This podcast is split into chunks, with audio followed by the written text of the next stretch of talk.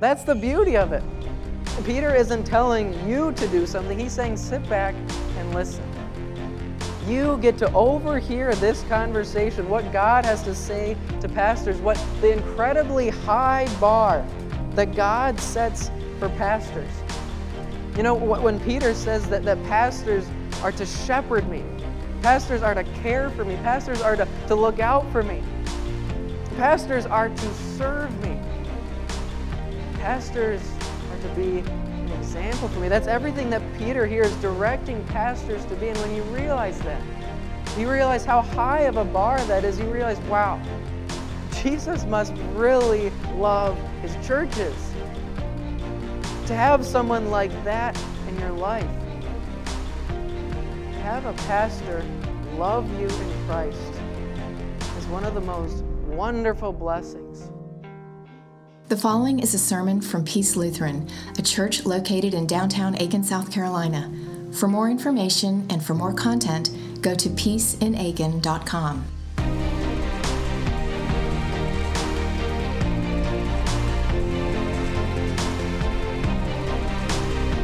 this sermon almost didn't happen. It's not that I forgot to write a sermon this week or I wasn't scheduled to, I didn't think I was scheduled to preach here. But I read these verses, the same verses that you just read, and I wasn't so sure about them. I didn't, I didn't know if I'd have enough to say. I didn't know if it'd be relevant for you. Because you'll notice all these verses, they're not addressed to you. They're addressed to pastors. And well, you're not pastors.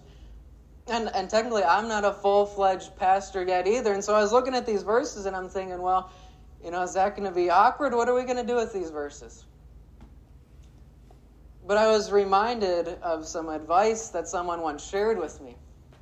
Advice actually from a pastor who said, The scripture that you're tempted to just pass over is often the scripture that you need to hear the most. I'll take his word for it. And not just because when I sat down and, and wrote the first draft of the sermon, I realized I had way too much that I wanted to tell you this morning. But that really shouldn't come as a surprise, should it?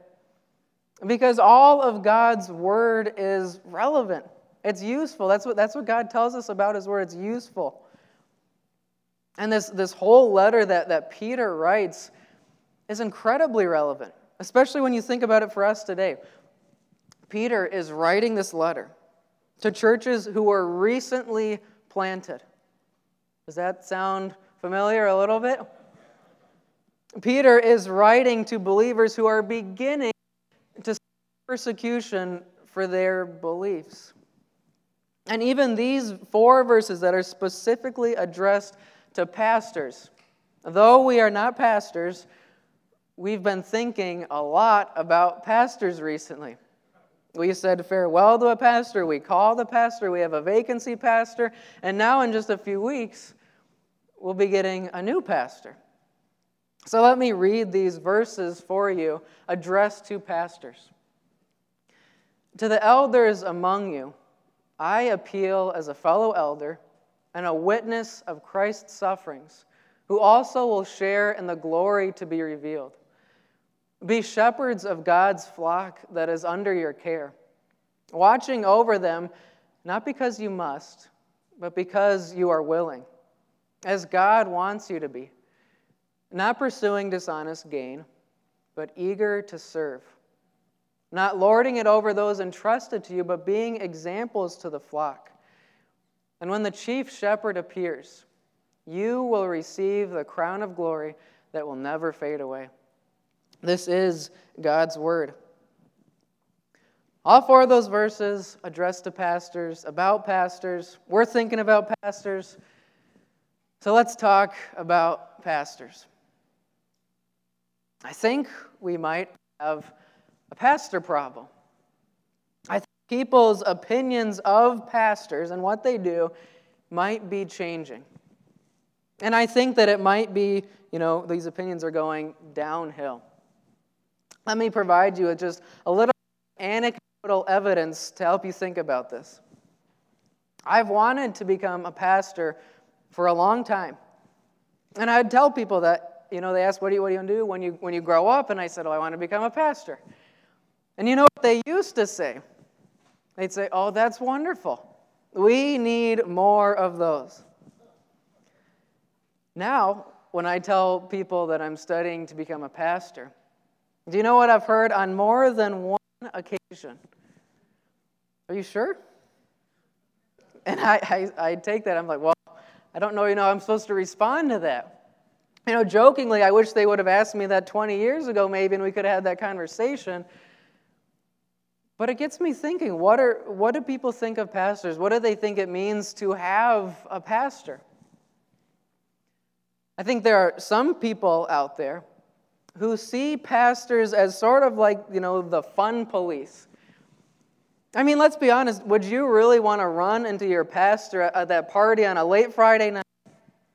Or how many, how many pastors do you think are getting invites to that guy's weekend in Vegas? Some people see pastors as fun police. They tell them what they can and can't do. And I wonder if that even comes through in Peter's words to pastors a little bit when he says to be shepherds and to watch over, to, to see what's going on in the flock. You know, if that's, if that's what a pastor is called to do in your life, what does that feel like? What does it feel like for a sheep when that, the crook end of a staff, that hook, comes around its neck and pulls it back? What does that feel like for someone in your life to say, No, you can't do that? To, to look over and see how you're living your life and saying, No, you can't do that. No, you should do this instead. People don't always like being told what they can and can't do. Now, I, I love America and I love our freedom, especially on this weekend. But for the people who really, really love freedom, they may not want to have a pastor. Because some of that freedom may be at risk.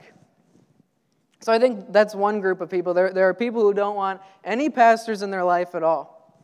But I think there's also a group of people that are they're okay with pastors, but they just don't want to be pastored. Now, what that means is that people want to be able to, you know, choose their own spirituality, customize it however they see fit. And so, if we again pick up that shepherd and sheep analogy, they're like sheep in the sense that they don't want to have just one shepherd to feed them. They'd rather have that freedom to go and wander and graze wherever they see fit because they don't want to be, you know, penned in. They don't want to be restricted by beliefs and doctrines and all those things. They'd rather have some wiggle room. And so that would mean, you know, picking and choosing sort of what they want to believe from God's word. And maybe even insisting that, well, you know, a lot of God's word is open for interpretation, right? And so we can, we can really think what we want to think. So there are people who, Christian people, who are trying to do the Christian thing without being pastored.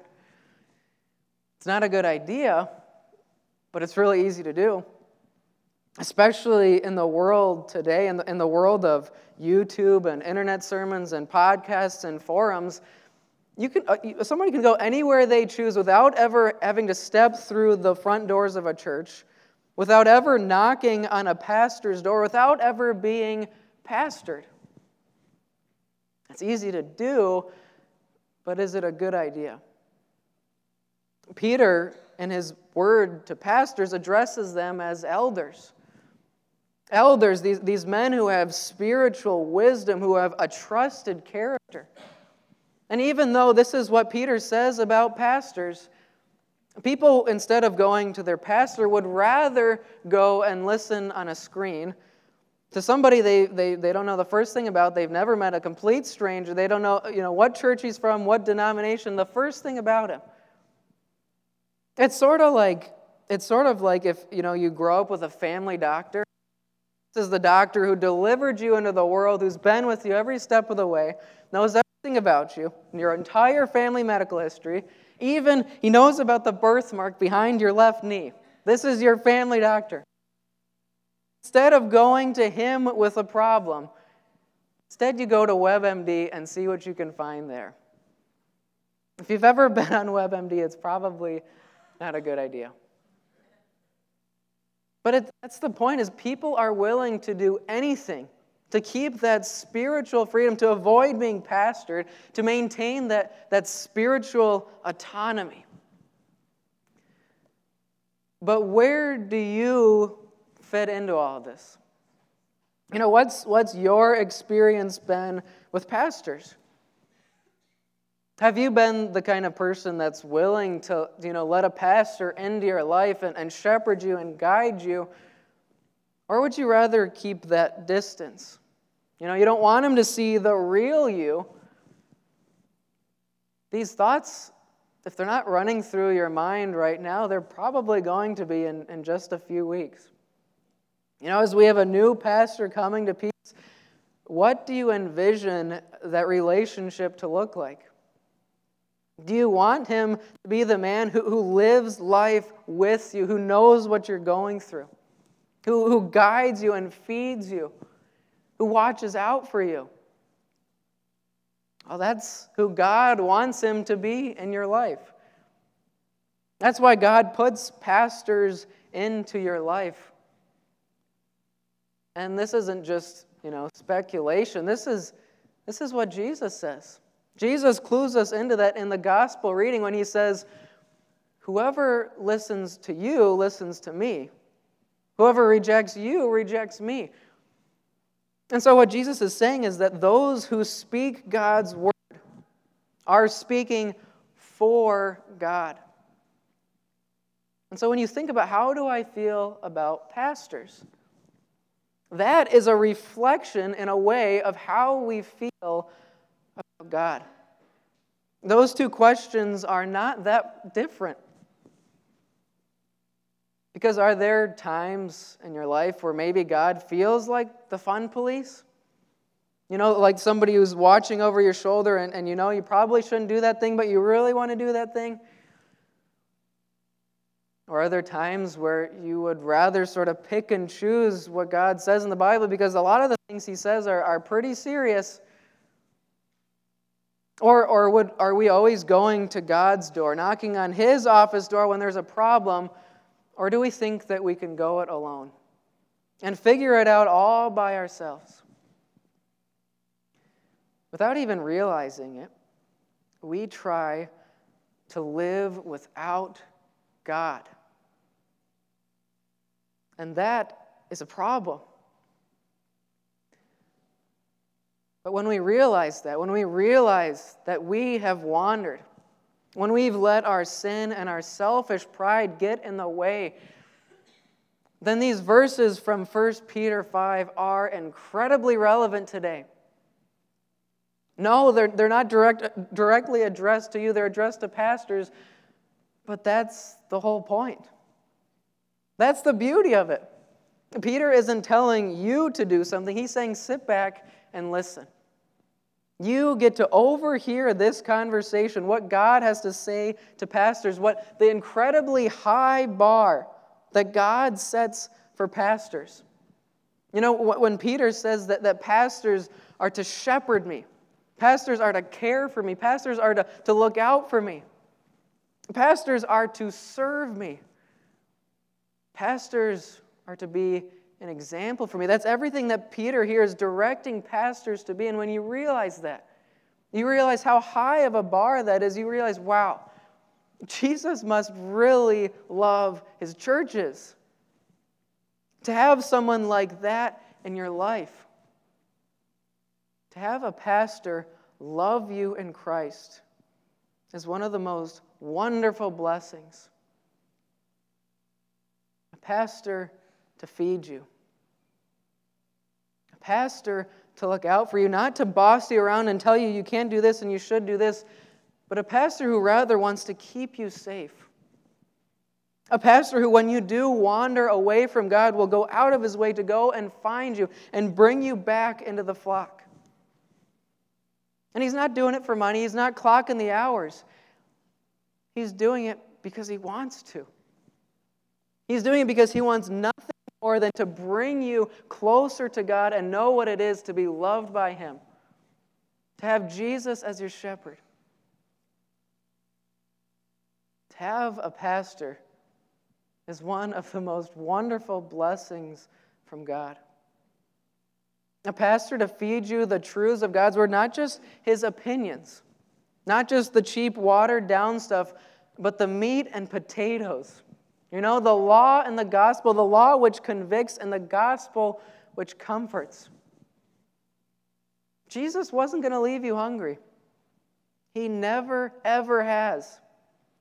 He gives you a pastor to listen to you, a pastor who will sit in his office with you as you cry, as he cries with you, as he prays with you and prays for you.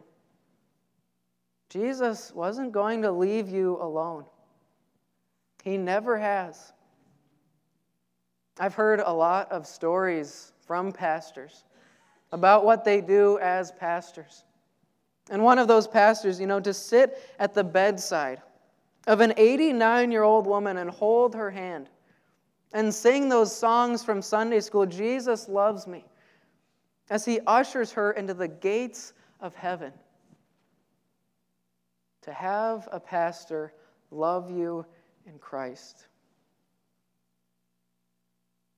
But of course, a pastor a fellow sinner can only love you in Christ like that, well, because he's been loved by Christ himself. He can only shepherd and guide you because he himself has had a shepherd. Peter refers to Jesus, that chief shepherd. And we know what Jesus, our shepherd, has done. He came to earth and he lived with the flock. He walked with his sheep. This is Jesus we're talking about, God's Son, the Lord. Even though he was the Lord, he didn't lord it over the sheep, but he came to serve. And he served perfectly, not because he had to, but because he wanted to. Because he wanted you. He wanted to bring you into God's flock and to love you with the full love of God. And to do that, he paid the ultimate price of a shepherd. He gave up his life for the flock. He was ripped apart by the wolves that were chasing after you. He felt what it was like to really live without God, suffering the pains of hell, all in our place. That shepherd died. But he did not stay dead, but he lives to shepherd today. He lives to listen, to hold your hand. And as Peter clues us in, this chief shepherd will appear again on the last day. And he will lead us again. He will lead us at last to life everlasting. Jesus, the chief shepherd, cares tremendously for you, his flock. for a church to have someone shepherd like Christ is a tremendous blessing. But it's also a tremendous responsibility for the pastor.